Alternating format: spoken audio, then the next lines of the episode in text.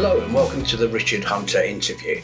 As ever, this is the place where I'll be discussing matters of interest with a whole range of investment experts.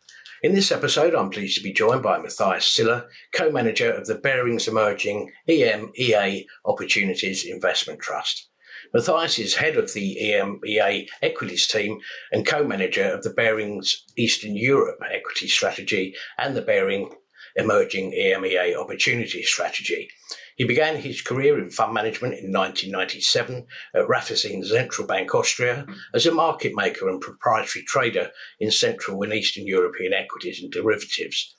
Prior to joining the firm in 2006, he was a portfolio manager for Central and Eastern European equities at Raiffeisen Capital Management. Before that, he was an EMEA equity portfolio manager at, at BAWAG PSK Invest. Mattias is a member of the CFA Institute and holds a master's degree from Vienna University in economics and business administration. Now, when we last spoke in April 2020, the trust was entitled Barings Emerging Europe.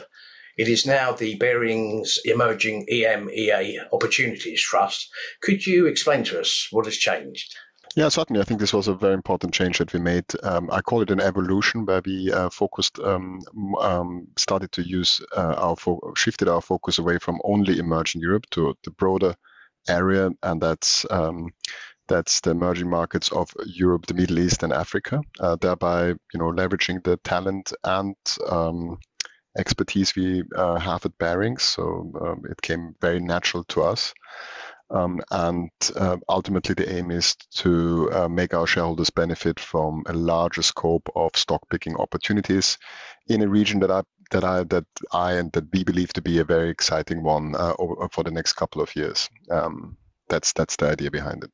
Sure. So, are, the objectives and the strategy the same? And perhaps you could remind us what those are for the trust. They haven't changed, and they are um, very straightforward and easy to understand. We focus on growth at a reasonable price, and we do believe that there are um, a large number of stock picks and an exciting backdrop to actually live and um, um and find these uh, stock uh, picking opportunities in what is a broader scope um, of geographies and therefore a better diversification. So the objectives haven't changed. The objectives is to pick interesting stocks in what we think is an you know under-researched portion of the world. It's not really in the um, focus of emerging of European investors. It's also not you know it's also rather a sideshow from the perspective of global emerging markets.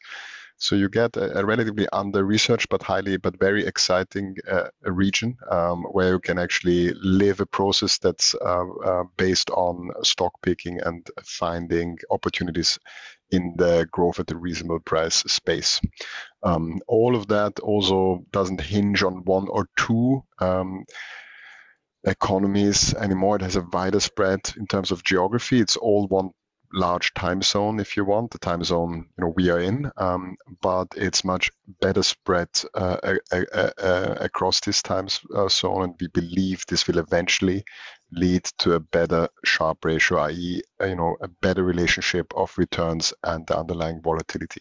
So with with that in mind what, what are the sector and indeed geographical weightings of the trust they are now much more they're much more balanced as they used to be and, and you know it is um, if if I may start with sectors Richard uh, we focus uh, we very much focus on consumer related sectors but uh, but you know have a, a uh, as a as a as a second lineup if you want uh, an export uh, focus too so um, I think this is the best of both worlds right um, so we are focusing we do see a lot of development exciting developments in the consumer space. Um, be that offline old school if you want or really kind of leapfrogging um, technologies and you know talk and, and uh, digitalization you you name it right across kind of all life cycles we do see an interesting opportunity in the consumer related sectors. And at the same time we believe that there are companies that will benefit um, from this core export strength that uh, you know can be seen in certain um, sectors such as metals and mining, but also manufacturing. So this is this is um, you know where you would find uh, a large part of our exposure. If you then kind of sum it up and you know give it a proper name, that would be consumer discretionary, consumer staples, e-commerce, mm, internet, um, and of course financials. That would be that would be um, the, the, mainstay of our portfolio. Uh, I want to say in terms of uh, sectors, and that would be then that would then be backed up by metals and mining, um, plus um, energy uh, to a certain degree, much smaller than before energy, I want to highlight here. Uh, and lastly, uh, a good portion of uh, utility related infrastructure assets that kind of round picture and hopefully provide our shareholders with, with, with what is going to be um, a well diversified uh, approach to what I find is an exciting stock picking backdrop. Okay, and in terms of uh, geographical weightings?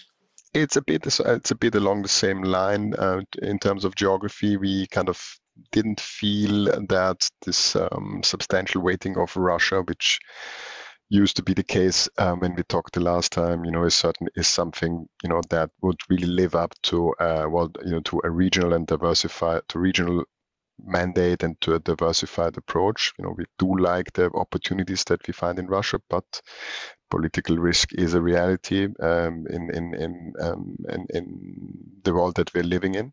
Therefore, you know, we'll you'll be very happy to report that um, the overall geographical exposure has also become much more diversified and now centers around um, the Middle East, South Africa, emerging Europe, a bit of Mediterranean exposure plus Russia. So it is, um, you know, I think a much broader and much more exciting uh, lineup uh, compared to, to our last conversation.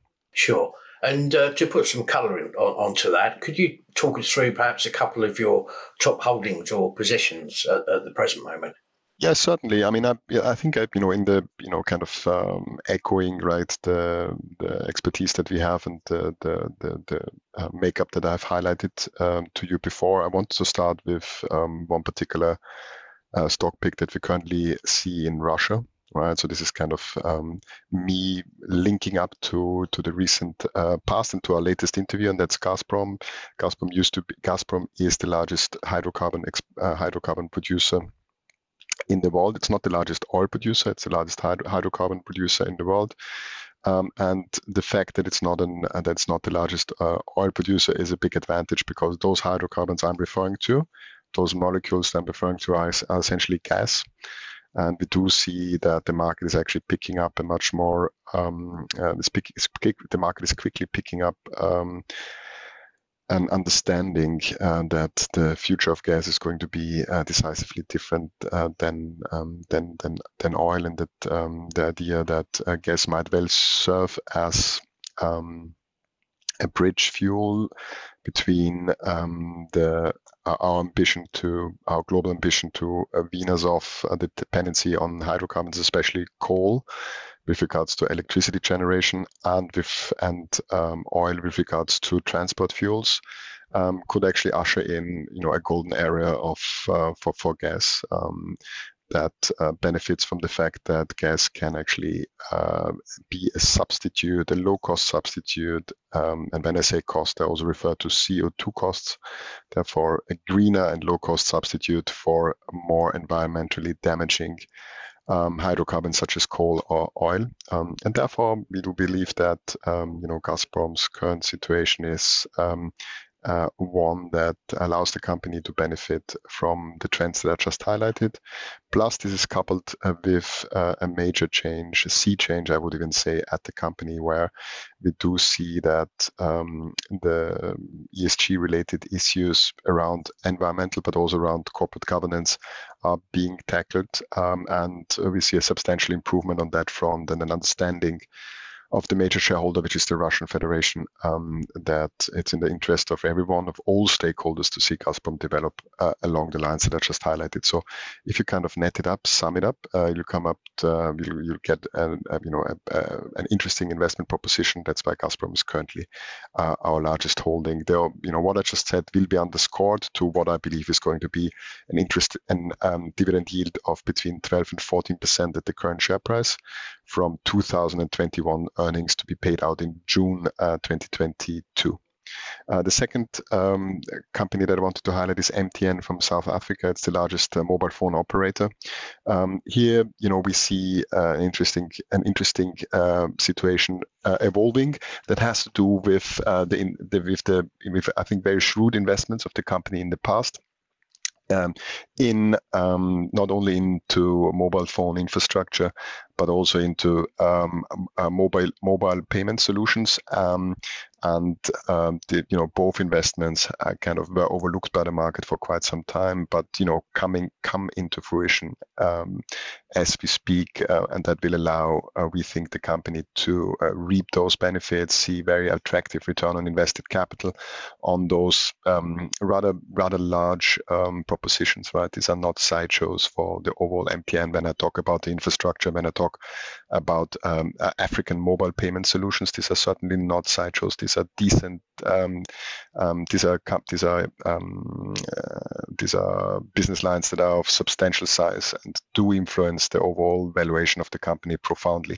And we, you know, we are quite um, quite positive here. Um, even even though the company has the stock has uh, performed quite quite nicely over the years so far, uh, we do see more potential here, and we do think that um, the upcoming listings, potential spin-offs and IPOs of the business lines that I just highlighted will provide um, um, the market with more information about the underlying uh, value that we see in those businesses, and that should drive the stock higher from our perspective.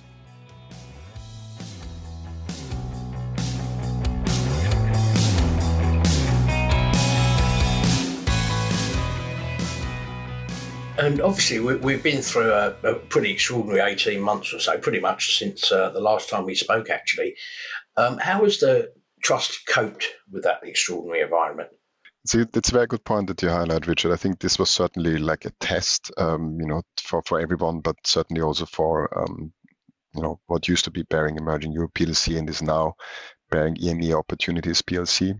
Um, um, I think we I think we stood the test really well. Um, um, I think it has also paid um, kind of what we eventually found out is that our drive, the evolution that I've highlighted into a more diversified approach, um, certainly paid off too. Right, we already um, saw during those times that you know there's a dividend to be reached from a pro to, to be um, um, um, there's a dividend for investors for you know if I may say in, uh, from a, from um, in terms to in terms of how to benefit from a wider from a broader diversification. So that allowed us to you know keep a cool head and, um, and make astute investments when the market was quite panicky, right? So um, I think the main takeaway from me is that we got the first-hand experience of the benefits of a broader diversification, um, and I think we uh, also, um, you know, kind of lived up to the expectations insofar as you know we used that um, to invest uh, um, quite thoroughly without kind of uh, without being without feeling that we are not uh, well enough diversified. So that's certainly, I think, a very positive takeaway from this underlying increasing diversification that um, Baring emerging EMEA opportunities did achieve. Okay, and, and uh, I suspect diversification may come up, come up again here in, in the final question. Obviously, on, on the plus side, we've had markets supported by extraordinary monetary and indeed fiscal stimulus. On the other side, there's questions about valuations and, and indeed inflation. So, uh, from your perspective, Mattias, um, what, what is your outlook from here and, and how are you positioned? Yes, I do see this. I do see these issues as the same as you do. Right, markets are expensive and um, fired up by by by, by global, um, let's say, intervention um, on on from the perspective of uh, from the side of central banks.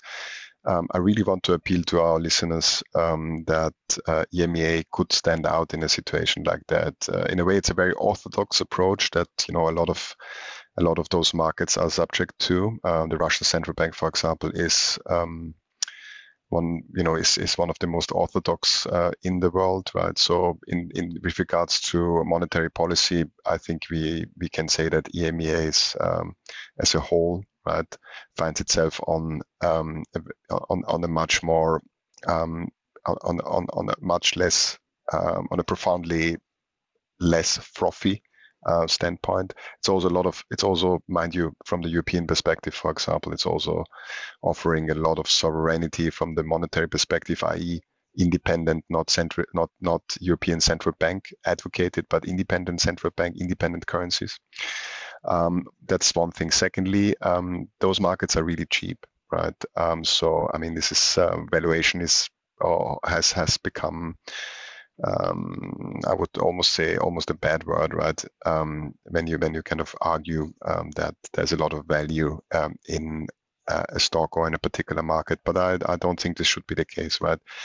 This value that I'm referring this value that I'm referring to is not based on sunset industries. The value that I'm highlighting is actually based on a as you know you properly forecasted a diversified geo, geo, geographic and a diversified sector-wise approach that allows to marriage uh, to marry, I believe, um, um, growth potential without having to compromise on valuation. And um, you know, the best indicator from my perspective is a proper and solid dividend yield, which we are generating for our shareholders. Uh, and this is not, and this dividend is actually rising over time. So, you know, that's indicative of the underlying growth potential that I highlighted to you. So it's an attractive valuation um, that allows uh, investors to benefit from a strong dividend yield uh, at the current share price. We this is between three and four percent, and we see it rising. This is a dividend per share that is going to go up in the future. Um, and uh, that's indicative of the growth objectives um, that we follow and that we are going to see coming through. So it's a growing portfolio that underpins this um, dividends, both in terms of revenues and in operating earnings. And that makes me very positive that uh, in a backdrop that you just highlighted of you know very high global valuations in equity markets and you know and a kind of an idea that there is no alternative right um, and uh, um, that uh, this might well be right uh, a couple of years, two or three years, where EMEA investments and Baring emerging EMEA opportunities could really shine. And you know, me and my team, um, we are going to you know make our best to benefit from the from this kind of setup uh, for our shareholders fascinating thoughts. Unfortunately, that's uh, all we've got time for. So many thanks again for your time, Mattias, and uh, for th- those valuable insights. That was Mattias Siller, co-manager of the Barings Emerging EMEA Opportunities Investment Trust. And thank you for listening. Please feel free to like and subscribe. And of course, you can find much more by the way of investment insight and ideas at ii.co.uk. I'll be back next Tuesday with another Richard Hunter interview. Bye for now.